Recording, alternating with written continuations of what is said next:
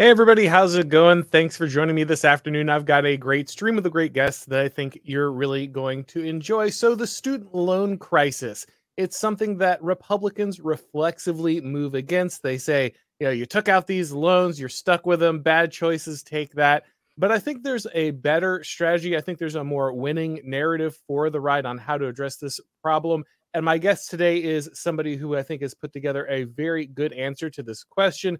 Inez Stepman. She is the host of the High Noon uh, podcast, and her columns appear all over the place, including The Blaze. Thanks for coming on. Thanks for having me, and thanks for focusing on this issue. I know it's something the right, as you say, just usually sort of dismisses with uh, a wave of the hand, but it has come back again and again. I think politically to bite us in the in the rear. Let's say rear. Um, the fact that we uh, we we don't pay attention to this issue the way that we should. Yeah, and you know, you and I have talked a lot about the importance of patronage, understanding political maneuvers as not just a policy, uh, you know, uh, uh, progress or or some kind of a white paper somewhere, but something that's actually going to attack your opponent's base while also uh, you know, helping you in the long run. And so I think that's also a critical part of this discussion. Guys, we're going to get into all that in just a minute, but before we do, let's hear from today's sponsor. Universities today aren't just neglecting real education, they're actively undermining it, and we can't let them get away with it. America was made for an educated and engaged citizenry. The Intercollegiate Studies Institute is here to help. ISI offers programs and opportunities for conservative students across the country. ISI understands that conservatives and right of center students feel isolated on college campuses and that you're often fighting for your own reputation, dignity, and future. Through ISI, you can learn about what Russell Kirk called the permanent things, the philosophical and political teachings that shaped and made Western civilization great. ISI offers many opportunities to jumpstart your career. They have fellowships at some of the nation's top conservative publications like National Review, The American Conservative, and The College Thinker. If you're a graduate student, ISI offers funding opportunities to sponsor the next great generation of college professors. Through ISI, you can work with conservative thinkers who are making a difference. Thinkers like Chris Rufo, who currently has an ISI researcher helping him with his book. But perhaps most importantly, ISI offers college students a community of people that can help them grow. If you're a college student, ISI can help you start a student organization or a student newspaper or meet other like minded students at their various conferences and events. ISI is here to educate the next generation of great Americans. To learn more, go to isi.org. That's isi.org. All right. So, like I said, so many Republicans, their knee jerk reaction to bringing up this issue, the, the college loan crisis, is just saying, well, you know, you signed up for it. You know, it's a $100,000 when you were 18. Clearly, you knew what you were doing. Now you should just be stuck with this forever. I think it should be pretty obvious to people why that's a losing argument just in general, but specifically with a bunch of people who are about to become pretty much your leadership class across the nation. But can you go into a little bit as to why this isn't the best move, the best approach for the right to have? Yeah, I mean, I think what it's missing, um, laying aside the political convenience for a moment, but what it, in, in truth, what it's missing is that the current system and the requirement of taking out loans um, is in very, very many ways a a leftist setup, right? It's a leftist patronage network, and we have made specific policy decisions over the last sixty or even seventy years that have given students, um, you know, a, a very sort of Hobson's choice coming out of high school, right? Uh, the the the one route is for you to take out loans that are massively disproportionate now to the value of a degree. I think a lot of if you did go to college in, in the 90s or the 80s or even in the early 2000s, um, the numbers have changed drastically in terms of the requirement of how much money you have to take out, also vis-a-vis the value of the degree, right? So um, that calculus has changed, and now you're you're entering the market oftentimes getting the same job that your father or your grandfather would have been able to get without a college degree with the same salary except you're coming out with you know 80 90 120000 dollars in debt that salary will not sustain that debt right so but the other option is to um, you know is is not to uh, get a college degree and while we are you know trying and i think the right has tried from some time to beef up essentially routes to success or the middle class um, with, that don't include this this credentialing treadmill. The fact is, those routes are much more degraded than they were even in 1970 or 1980, right? So again, because we've we've put all of this taxpayer money and incentives; these are policy choices, right, in order to make this credentialing treadmill work um, what we've done is created a glut, and everyone kind of knows this instinctively a glut of people who went to college who have degrees, which has allowed employers to then use it as a threshold uh, requirement. A lot of employers now are essentially using a college degree to make sure that you can pass a drug test, show up on time, and you'll learn some basics on the job. It's not connected to anything that you learn in college. And there's another piece we can get into this as we get into the more uh, complicated and technical part of this as well is that it would be a lot you know cheaper and fairer in many ways to establish basic competency without people having to take out $80,000 to prove that they're like have some basic competencies for entry level jobs. Well, a lot of the other ways that employers are would be testing for that kind of basic competency will be uh, ruled having a disparate impact by the yep. EEOC, right? So there's a civil rights um, law component to this that, for some reason, I mean, um, Gail Heriot, who's a fantastic scholar on this, the impact of the civil rights um, civil rights law and, and generally specifically and, and has written about the EEOC, she says that basically um, it's totally arbitrary what the EEOC chooses to bar presumptively as as racially discriminatory, right? Because almost every every uh, you know screening mechanism produces a disparate impact right? Every single one you can think of, presumptively everything is illegal under the Civil Rights Act, but it's what the EEOC chooses and what it doesn't to actually look at. And so what they have looked at are, for example, screening tests, right? Or, or anything um, close to aptitude tests. What they haven't decided to look at the disparate impact of is college credentialing, um, even though that also produces a disparate impact, right? So um, that is one of the few ways employers have left under our current regime to try to test for basic competence. But all of this put together is a system where the taxpayer has paid I mean, trillions of dollars to universities over the years to essentially nudge people into getting this product, which now also comes with a strong side of an ideological indoctrination, right? So the taxpayer right now under this system is paying uh, the university sector to be more powerful, to be a powerful ideological gatekeeper, to credential our ruling class, right? There's no reason why the government should be so strongly pushing that route. But that's the background. So I think that's like the sort of background before you even get to forgiveness, student loans, right? Before that kid ever signs on that $100,000 dotted line, that's the house he's stepping into.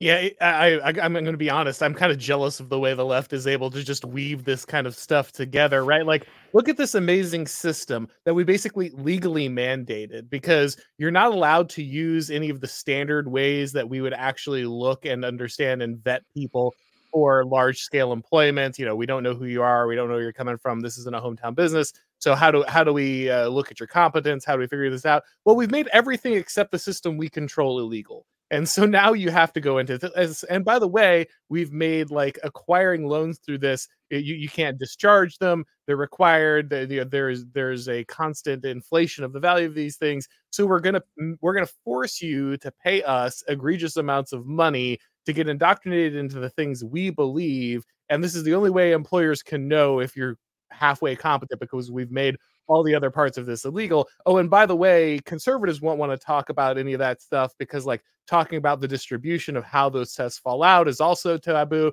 And so, just it's just this beautiful, like, ironclad system almost of like how to make sure that everything has to go through uh, kind of kind of our patronage network, uh, reinforce our ideology and all of those things. But yeah, I, I think you're right that a lot of conservatives don't think about the choice that's been put before uh, you know, kids at this point. Yes, uh, finally, the Republican Party has suddenly decided that it's a working class party, and that's a good development, I suppose. Overall, I'm glad that they've made that choice. But you're right to say that these pathways have been completely broken down. Basically, kind of the random piece of advice that, that everyone gives is like go into the trades and eventually start your own business. And that is a decent piece of advice for a certain amount of people. Like that, that is kind of the best way to avoid college while also becoming a small business owner for many people. But not everyone's going to be a plumber. Not everyone's going to go into the trades. And so you have to have a realistic understanding of where the majority of the population is is going to be entering into the workforce and when your only plan is like well I, I, hope you become a plumber instead of working you know an office job or or having anything inside the information economy that's just ceding a massive amount of ground to your enemy yeah, well, I, I, think I would maybe rephrase one of the things you said, right? It's not just that, uh, you know, not everyone is going to go into the trades, or as you said, not everyone's going to become a plumber. That's true, but that's sort of the background.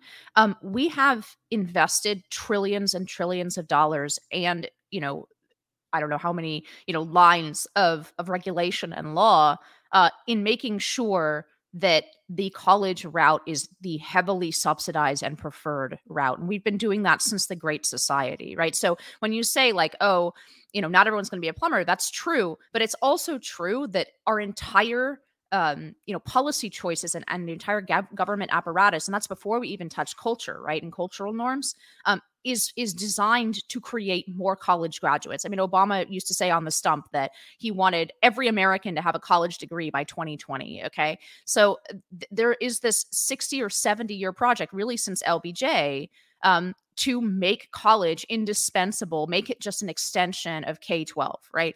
Um, and then one other point I want to make because only because I think um, this is something that a lot of people just don't know because it's so absurd that I think their their common sense is kicking in and they're like, oh no, that can't be the case. They think these loans are held by banks. You are the bank. Mm-hmm. Right? The, the federal government owns 93% of these loans. And when they default, as about half of them were projected to by 2023 before the pandemic, right? We just started repayment. We don't know what's going to happen, but in 2019, the projection was that nearly half of these student loans would be in default by 2023.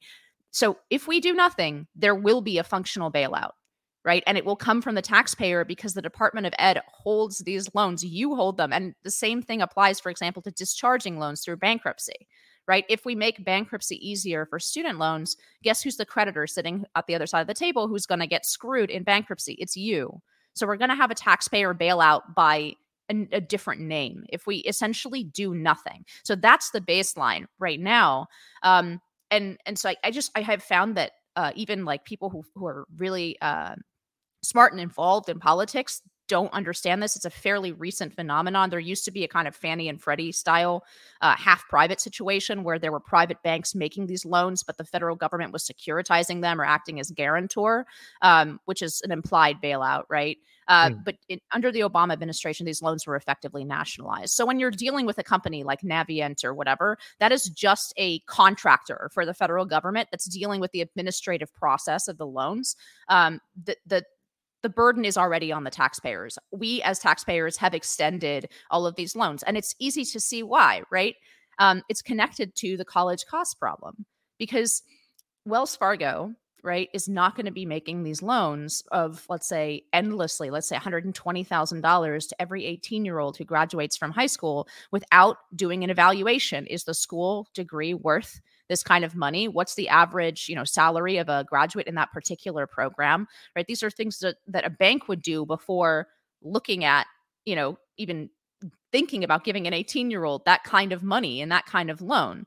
Um, well the federal government's not going to do that right? The federal government has made this decision that this is quote unquote good debt it's responsible debt um, and it's just going to put that blank check in front of every high school graduate in America because it's good to go to college, right? And and so there's no financial evaluation. Um, and and so like you can see how I think in any other context we would call this very obviously identified as predatory lending right? Where the universities get to send like glossy emails with those, you know, perfectly diverse photos where like there's a kid in a wheelchair and a Hispanic kid, an Asian kid, a black, you know, you know what I'm talking about, right? Burger um, King Kids Club, yeah, yeah, Right, right. Um, they send those glossy emails. They advertise trips abroad. They advertise their rock climbing walls and lazy rivers. They advertise how much fun it is to be on campus for four years. Um, and in the meantime, the federal government is coming in and giving every 18 year old this essentially blank check. And universities can keep raising their prices over and over and over again because the feds keep granting a bigger and bigger check to every kid who graduates high school. So you can see it's like a sort of predatory scheme. The universities have uh, eh, they have um, the incentive to admit as many people as possible, even if they're totally academically unqualified, which is why there's only a 60% graduation rate from from four year universities, but the six year graduation rate is only 60%, right? So not just people who finished in four years, but people who finished in six years is it's just over half, right? Um, because they have that incentive to keep pulling in anyone who comes with that federal check. And all of this has benefited for decades, has benefited universities, but it screwed everyone else. It screws the taxpayer who's now on the hook for these loans that are vastly disproportionate and can't be paid back based on the value of the degree, right? It screws the students who are now on under this amount of debt um, for life, and and there is a lot of evidence that people are delaying, for example, purchasing houses. You know, I I, I find the marriage thing a little bit uh, of a stretch, um, but but certainly taking on other kinds of debt like cars and houses. Um, so you know, students are struggling under this level of debt taxpayers are financing that level of debt universities get their paycheck free and clear that's the system the way the system's set up it's it's a grant to universities yeah we, we need to restigmatize usury um which which is exactly what this is and and it should be recognized as as a program that is incredibly predatory. And I hear what you're saying about you know, but but I do from my own personal experience from from looking at you know people in my life.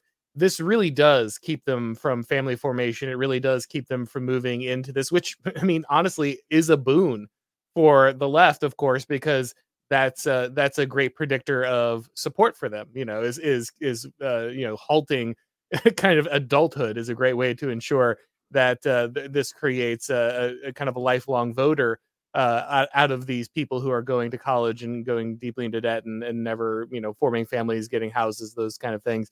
So it, it's kind of wins for them all around. But if we understand, obviously, that this is a problem, I think the answer for most conservatives and the right to be worried about this is well, any kind of bailout is just going to be um you know a, a paycheck for leftist supporters right? It's just you're just going to be cutting all of these people uh you know uh, free checks basically. You're just going to be paying them off. It's going to be a bunch of people who are far more likely to vote left. So why would i ever bail these people out? Why would i ever uh, you know uh, address this problem because these people are are inevitably just going to be far more left wing and this is just a wealth transfer to a, a bunch of progressive ideologues uh, you've already addressed in some ways that, that this is going to be a bailout no matter what, so it has to be addressed. But but what would you say to people who are like, no matter what we do, this is always just going to be a freebie to leftists? Yeah, so I, I think it's it's basically what you anticipated, which is uh, the fact that this is going to happen if we do nothing. Right? You're exactly right that this is, uh, uh, you know, and I've written myself that this is a handout to Democratic constituencies. By some accounts, um, Biden's forgiveness plan uh, half his the people who worked in his White House qualified for his forgiveness plan, right? So that's how close the the nexus is between like bailing out essentially the professional managerial class who's really um, taking on an enormous amount of debt, but then having higher salaries. Um, there are people who are in a, a, a like a much more um, legitimately struggling situation with this. So I mentioned the 60% graduation rate. The worst possible situation that you can be in, right, is that you have, let's say, the debt of two or three years of university and then you drop out um, and you don't have that college degree. Uh, that's the worst possible situation. That's where a lot of these defaults are coming from. Um, but generally, right, yes, I agree. This is sort of a grant to leftist constituencies. Why would we do this? Um, and to me, it all comes down to who pays. So mm. if we do nothing, we will pay um, we the taxpayer and and the majority of people who did not get a college degree and all the people who ate ramen for 20 years to pay off their student loans they're all going to pay if we do nothing um, and it, I, I, explained why just because we already hold these loans and these loans are going to go into default but also politically because it continues to be a really salient issue for democrats um, there is a lot of evidence that the, the democrat bump from young people in the midterms came from the announcement of that biden forgiveness plan. It gets young people to the polls um, because it is an issue that that impacts their pocketbook, right? Um, so this this is a, a huge political boon for Democrats. I think then the issue is who's going to pay for it and who's going to get the political benefit for solving this problem. Um, I think the universities should pay for it and that's the that's the proposal that I've I've written is essentially yes, if this is going to be a bailout to Democratic constituencies, let's take it from the other Democratic constituencies, the universities that have benefited from this system that we've been talking about for the last you know 15 minutes, right? Um, this system that has has pumped trillions of dollars and forced people into this pipeline that is ideologically controlled by the left and by the way has produced enormous benefits for universities so there's been something like 21 million uh, square feet of new construction in universities. The vast majority of it in the last couple decades is not classroom use, meaning it's rock climbing walls. Like I said, it's gyms, it's ways to advertise to those 18 year olds. They're in like sort of an amenities race. Um, it's fancy dorms, et cetera, et cetera. Right. So, um, you know, and, and universities have also used a lot of that money to expand their administrative roles speaking of patronage right the entire dei departments the fact that they can hire you know 40 people for a small university, right, uh, to run their DEI department, all at six figure salaries. A lot of that comes from essentially wealth transfer from the federal government. That's the system that we live in under now so I think it's it's just even living aside politics, right? Um, that the beneficiaries of this system for decades will pay the bill when it comes due. But there's an additional point here um, that I think is really important. If we go with the Biden plan, you know, that was struck down by by uh, the Supreme Court for uh, separation of powers reasons. Let's say that Democrats pass that plan through Congress. Um, if we go with that plan, in four years, the level of debt will be exactly the same as if we had never done it. Right. This is a this is a, a continuing rollover problem because the universities are able to raise tuition so far above inflation because all that free federal money is available. So think of it this way, right? Um, the federal government says that they're going to loan students, you know, a thousand dollars to go to college, right?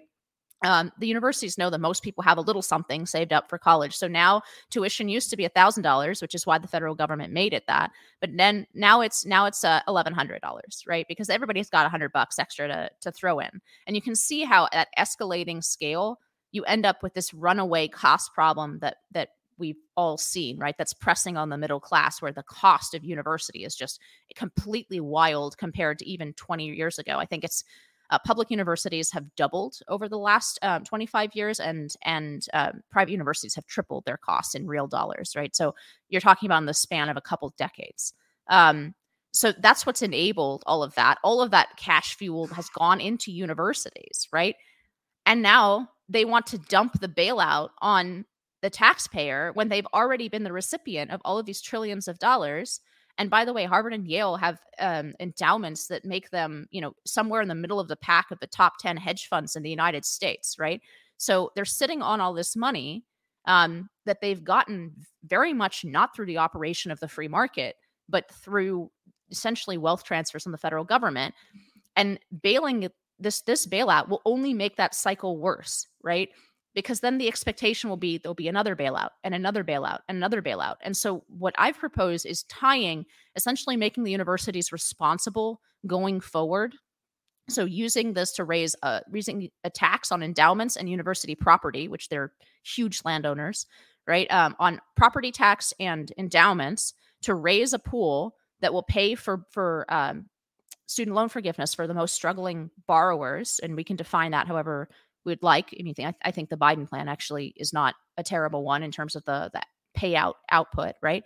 Um, you you you fund a pool based on taxing universities and taking some of that wealth from them, and and going forward, they know that if the student loan crisis becomes bad again, they're the ones funding the pool, not the taxpayers. It's connected. And so it creates an incentive going forward for them to actually admit people who are academically prepared, to actually, uh, you know, hold down their costs insofar as they're able to do that, and not just to continually raise prices because they know if the student loan debt crisis becomes a crisis again, that they're the ones who are going to be on the hook for the bailout. Because right now, the assumption is that, you know, we're going to pay so I think that's a really good incentive structure. You've got to you've got to have something that, like you said, is long term going to put a halt to this, and it's going to get these people to, uh, you know, th- think about the way that they're implementing their their uh, scaling costs. But I guess the question is, is there any appetite for this among the actual Republican Party? Right, like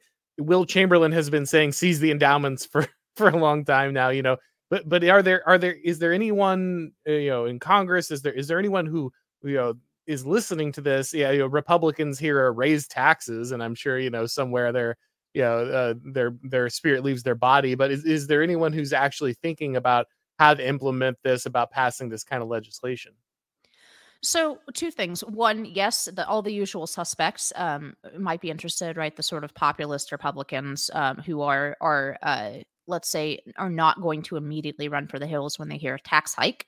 Um, but this is actually there is precedent to doing this. There is a tiny in in the trump tax cuts right there actually was a tax hike on university endowments. Now it's like 1.7% right? So it's it's minuscule but it exists. It's on the books. And one of the things i propose is by is, is essentially to raise that tax to the same level as any other hedge fund.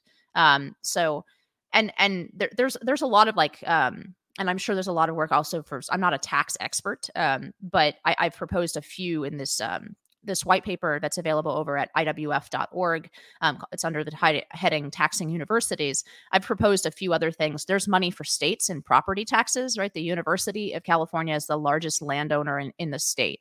Um, and that's true in a lot of states where the largest landowner is this, the, you know, the university pool. So, um, I think there's there's a, a, variety of ways to do this. I think there's some interest in doing it. A small version of it has already passed over the squeals of lobbyists from universities. Um, and and furthermore, I think there is some interest in in doing this simply because there are even I, I've been surprised, and I can't, you know, obviously I'm not going to reveal names or whatever, but I've had some interest from some like quite moderate quite quite moderate Republicans um, because I think they recognize this is politically going to happen one way or the other, um, and they'd like to have some control over it, and they'd like to not burn a giant hole in the federal budget. So one one of the um, one of the like sort of travesties of all of this is that uh, in the scoring on the in the federal budget, these loans are actually ranked as assets for the government. It's very much like the subprime mortgage crisis, right? Um, these loans are bundled and they're um, they're they're in the quote unquote black because people assume that there are going to be payments made on them that are just not going to be made by any like any sober-headed analysis. These payments are not going to be made, and so part of the problem is on the federal budget that quote unquote money, right, is paying for Obamacare. Um, so I think there are some more moderate or more like Reaganite, you know, sort of 80s style Republicans who realize that this is a financial gimmick um that that this is going to you know be a problem for for the budgeting. It's going to be a problem for the you know the deficit and, and the debt and everything else. And so some of those deficit hawks actually might be interested in this kind of proposal if they can wrap their mind around the idea of actually taxing you know institutions that have been essentially have treated them and people who think like them as enemies for the last 70 years, right? People on the right have been complaining about universities being left leaning since William F. Buckley wrote God and Man at Yale 70, 70 years ago. And it, it's obviously only gotten worse since then. And what's happened since then is we've allowed essentially the, the Democrats and the left to build an enormous, enormous subsidization like network uh, to make universities incredibly powerful, uh, both financially and also just as a matter of ideology. They, you know, this is a policy choice. There used to be more of a varied elite in this country. It didn't used to be that the elite went through the same 10 schools. Um, it used to be that there was a more of a regional elite and you'd get, you know, like uh, you get get uh, scions of various different kinds of industries from different states different cities right? It wasn't so uniformly. There wasn't they might have had sort of class interests in terms of of taxes or something direct on their business but you don't see this kind of cultural lockstep that we see now. And a lot of that has to do with the fact that you know um, in order to get into the american elite you have to go to the same handful of universities that are teaching the same handful of things that are super super far left. That's not a natural situation that's a situation we've created through law and and through policy choices, and those policy choices can be undone. Um, and that's what I'm proposing is essentially take a step back, look at this. This is not a free market. It'll be like talk directly to the free market side. I consider myself a free marketer. This is not the free market. It hasn't been for 70 years. Um, you're talking about something that's that is closer to a utility already um, in terms of of the relationship between the government and and the product And what I'm suggesting is, you know, it, you want to um, you want to live by the sword, you're going to die by the sword. You want to be heavily subsidized and heavily regulated by the, the government and make your product practically mandatory for every 18 year old graduate in America. Well, then you're going to have to pay for the consequences of your essentially malfeasance of raising um, raising tuition well beyond what the average middle class family can pay and dumping debt onto people that has no relationship to the value of the degree that you're offering. You don't get it both ways. You don't get to cry free market when I'm interested in in um, you know levying a tax for, for the problem that you've created, and then at the same time turn around and take massive subsidies in the form of ba- federally backed student loans, and then just straight up grants from the feds. You don't get to play both sides of that fence. Yeah, but that game has worked so well for the left on on multiple fronts, right? Like this is basically true of corporations and and and most you know of the kind of monolithic uh, organizations that that our managerial class kind of occupy. This is this is the game that's played so often uh, that that kind of keeps conservatives at bay. And let's be honest, you know, conservatives have willingly bought into this. Like you said, they've been complaining about the university for over 70 years, but you know, you they really liked watching the sports team, and so they'll still send their money and their kids this stuff you know, kind of over and over. It, it always amazes me the, the, number of conservatives who are still making writing big checks to their alma maters. Um, that's still very much a thing, right? Um, there are people writing checks to Harvard and Yale, uh, even though they're like very rich people, right? Um, they're donating, let's say, you know, a hundred thousand dollars to some Republican candidate, and then they'll turn around and donate a million dollars to their university to put their name on the wall. And I'm like, how do you not understand that these two entities are at war with each other, right? Um, and because they're they're not really at war with each other. That's kind of the problem. But sorry. Well, I mean, let's say forget about the particular candidate. I'm just saying these are people with conservative values uh, who probably agree with a ton of what we've said on this program, um, but they they still have that connection to the university um, that they they went through. And I understand, you know, it's it is like in some way it is part of civic society these kinds of um, you know sort of civic functions that the friday night football game is a, a, real american function that brings towns together that brings people together and universities did did serve that purpose. But right now they are and have been for a long time incredibly aggressive political actors that are opposed to everything that you hold dear. And i don't that that that deep understanding really has to i guess the friend enemy distinction really has to sink in i think not just for republicans um, who are elected who they have their own incentives as you point out but but also for uh, conservatives who who simply are living in a time where universities they might have been left wing and they might have had a few crazy professors right? But they weren't this like essentially ideologically credentialing. They're credentialing political officers. They're graduating an army of HR officers to get you fired. There is no reason that you should, you or a taxpayer's money should be supporting these ideological entities that are your enemies in, in the political battle. It is politically suicidal for Republicans to continue to, you know, green light trillions of dollars in loans to these universities. And if they are going to green light those loans, then for sure we have the right to claw back some of, to use the left's favorite, you know, phrasing, right? To claw back um, some some of that our fair share of that public money, so that when their graduates need to be bailed out, it doesn't come from a mechanic in Ohio. It comes from Harvard and Yale. Do you think that there's any chance of shaming the left into adopting some of this? You know, obviously. Uh, they're going to recognize that this is a, a, an attack on uh, you know on their patronage system. I think be decent amount, but you feel like the the argument is compelling enough you're like okay you guys want to do student loans uh, forgiveness we here's the way it gets done i mean do, do you think you can actually get them to fall for this because you're going to need to for for this to actually pass through um, so I don't think it's completely impossible. Uh, also, this kind of tax is probably part of a larger budget negotiation, right? Um, so it's not going to be negotiated in isolation.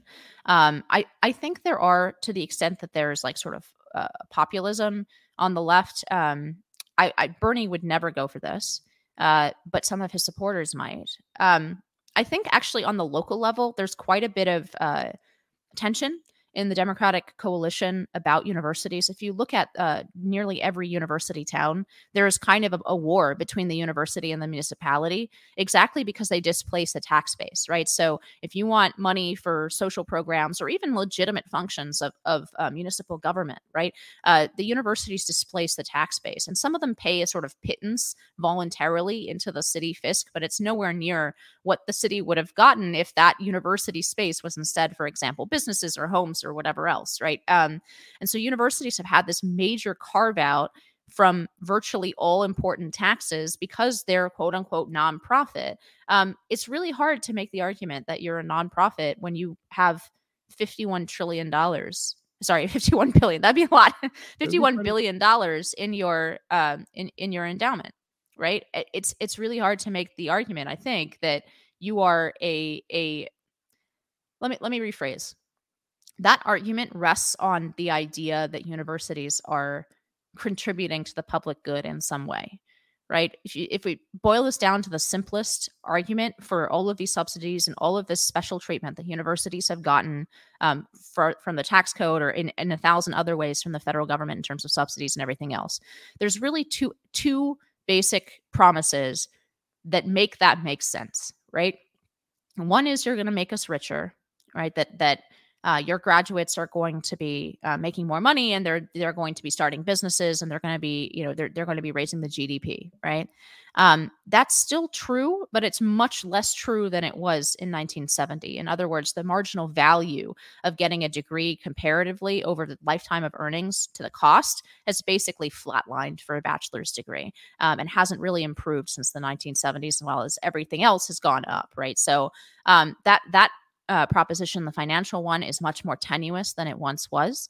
Um, but this, the second proposition is more intrinsic, right? And it goes that the heart of that public good that it is good for people to be educated. It is good for, especially a country like America. Um, you know, Thomas Jefferson famously, uh, you know, made this argument about universal K 12 education, right? Um, that it was necessary to, for some kind of universal public education in, in a republic. Um, there, there's the, the liberal arts tradition, there's the Western canon. These are intrinsically good things.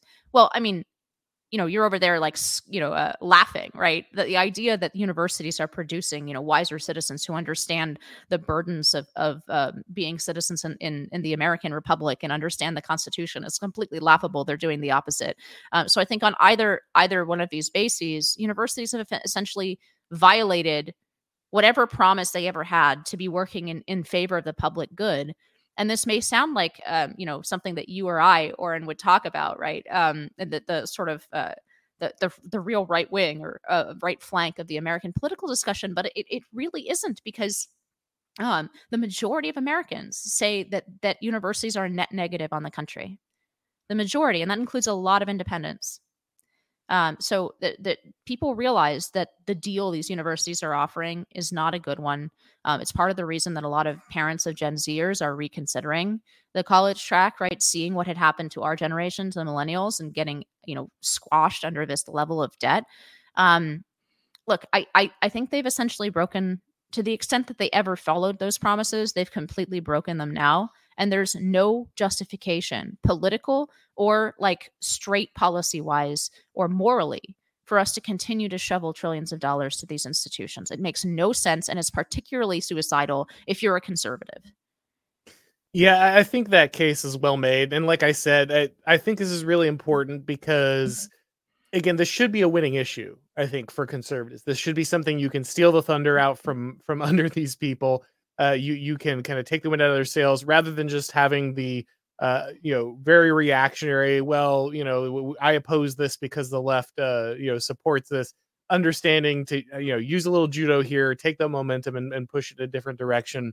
I think the you know the way that you're laying out about kind of how this would get done uh, should alleviate most of the concerns people have and the necessity of it because the bailout's going to come way or another. I think all of that makes sense for a lot of people. So uh, you know, uh, hopefully there's there's some movement there. But while I have you, I want to pick your brain on something here. I, I think one of the biggest problems, obviously, with with this is not just like a lot of people understand that college degrees at this point don't really give you a particularly good education or particularly valuable skill set. I mean, if you want to be a doctor or an engineer, great, but I think a lot of people understand that you probably don't need to get a degree to become a, you know, grocery store manager or something, even though that's now become the necessity. But the real issue is status, right? that's really what we're talking about. Most people want to go to college. Most parents want their kids to go to college because that confers a level of legitimacy. It says you belong to a certain socioeconomic class. It says that you know you you have something that makes you valuable.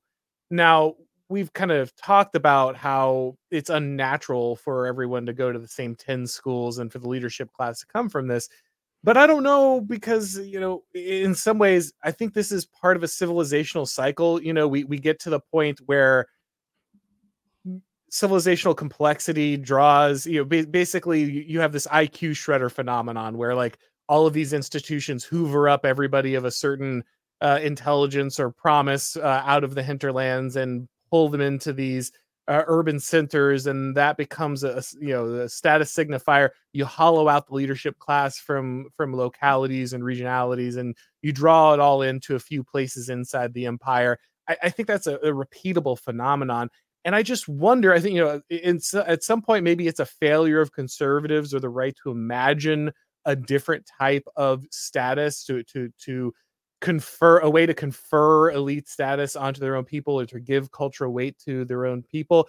But on the other hand, I think there is a real mechanical problem at like scale of civilization that you're dealing with.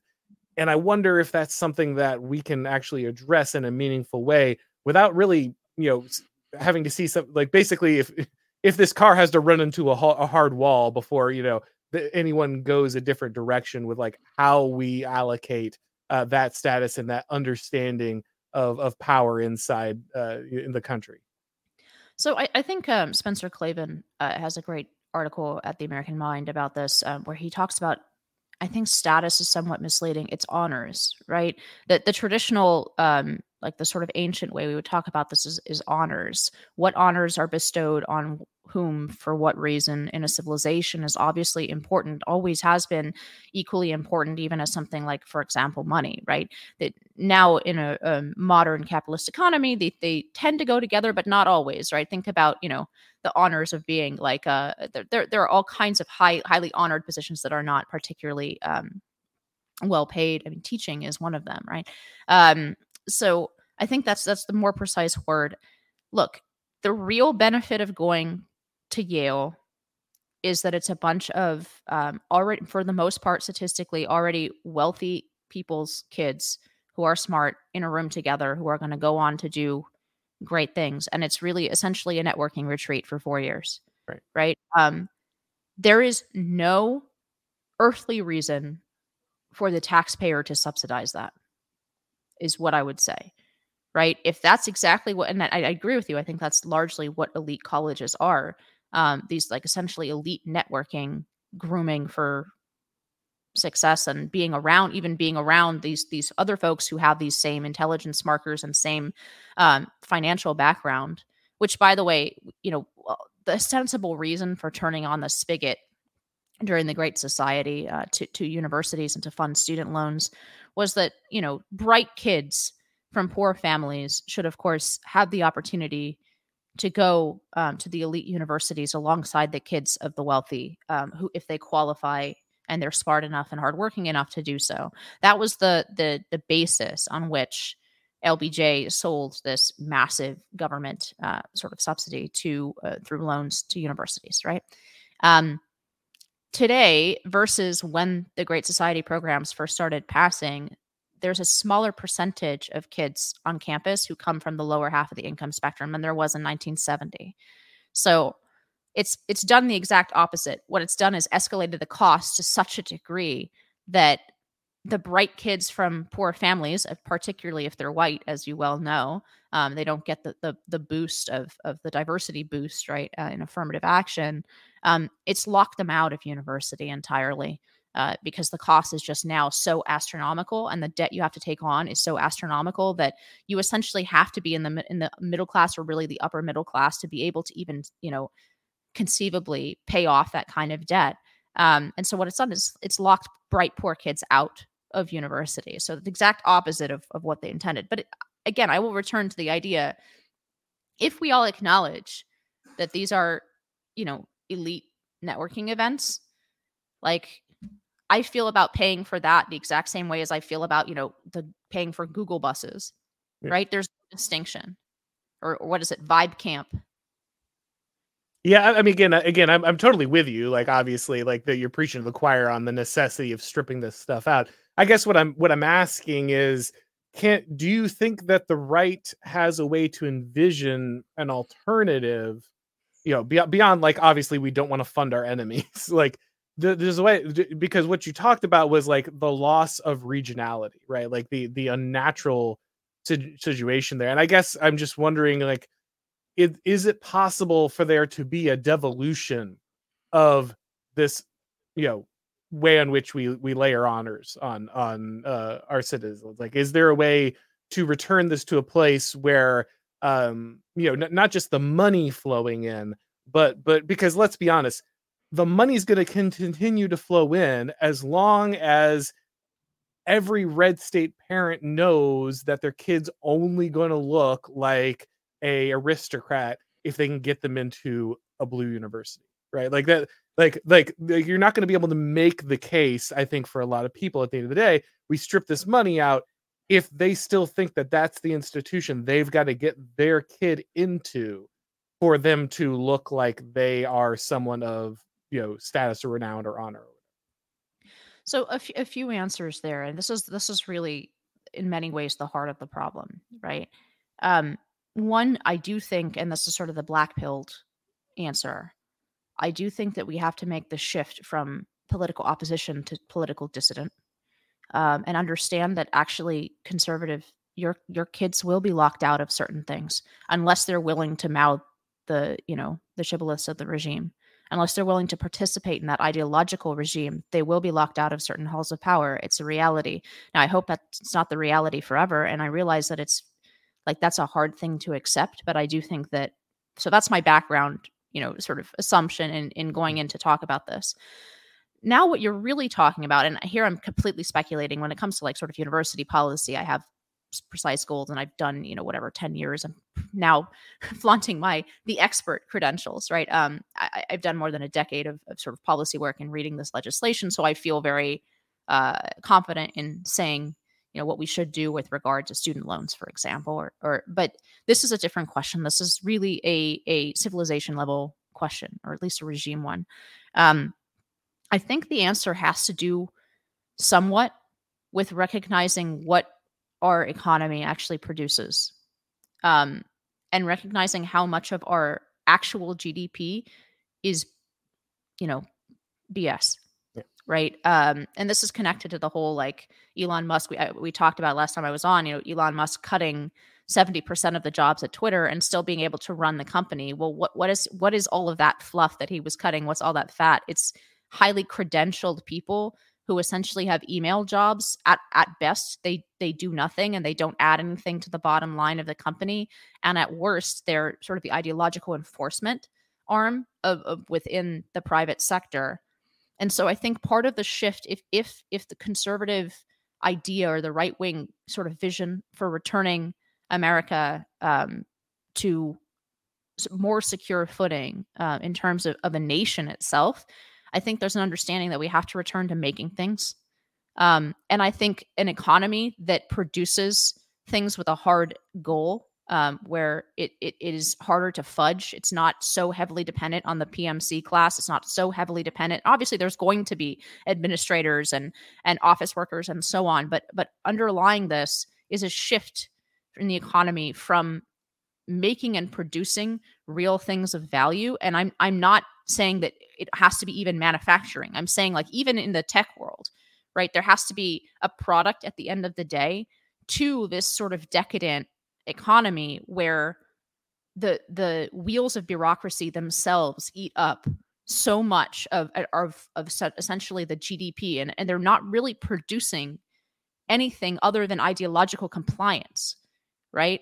Um, so I think the question you're asking is quite deep. In other words, how do we get from a society where because we are so wealthy, we can afford to essentially lay honors on people for no other reason other than they're probably smarter than average and um, they say the right things that the regime likes.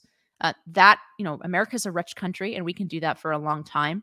Um, but at the end of the day, we're going to find out that we're not producing real wealth underlying all of this fluff that's on top of it. And I, I, I think there is going to be somewhat of a reckoning, whether that comes in, in the, the form of, you know, a war where we can't produce, uh, you know, we're no longer the arsenal of democracy that we were in World War II, right? Um, Detroit is a crater in the ground, but but in 19, uh, 1943, it outproduced a country of Italy, just one city, right? Um, we're going to have to fuel at some point. We are going to slam into the reality of that.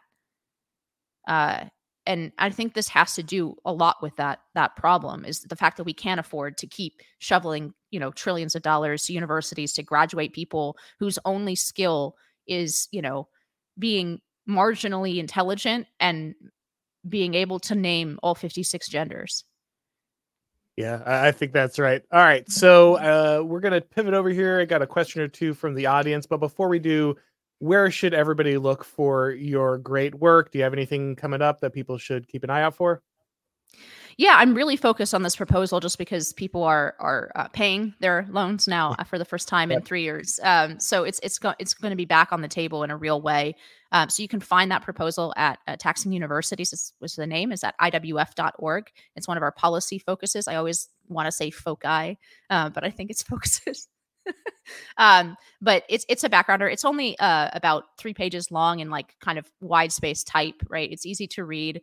Um, I, I really want I, you know, I, I, want this proposal to circulate not because my name is on it, but because I, I think it really could be a way out, um, something that is popular that allows Republicans to be granting the jubilee. I mean, debt jubilees are the oldest trick in the, the populist book, I think. Um, but but really allows Republicans to to seize the higher ground here and allows us to drop this this bill where it ought to belong and coincidentally on the doorstep of people who hate us. So what is to dislike about it? Absolutely. All right, guys, make sure that you go ahead and check that out. Let's go over here real quick. Uh looks like we've got Skeptical Panda here for five dollars. I like Inez because she knows what part of the movie we're in. Stay based. Absolutely. I like that emoji. All right. The emoji of concern is that like a hard, Yeah, I can't tell. It's a very ambiguous face. All right. Thanks, man. We appreciate it. All right. Let's see. I think that's everybody there. All right, guys. Well, thank you so much for coming by. And as always, a great time talking to you. Make sure that you're checking out her stuff, guys. And of course, if this is your first time on the channel, please make sure that you go ahead and subscribe and of course, if you want to get these broadcasts as podcasts, make sure that you subscribe to Auron MacIntyre Show on your favorite podcast platform. I'll see you guys later.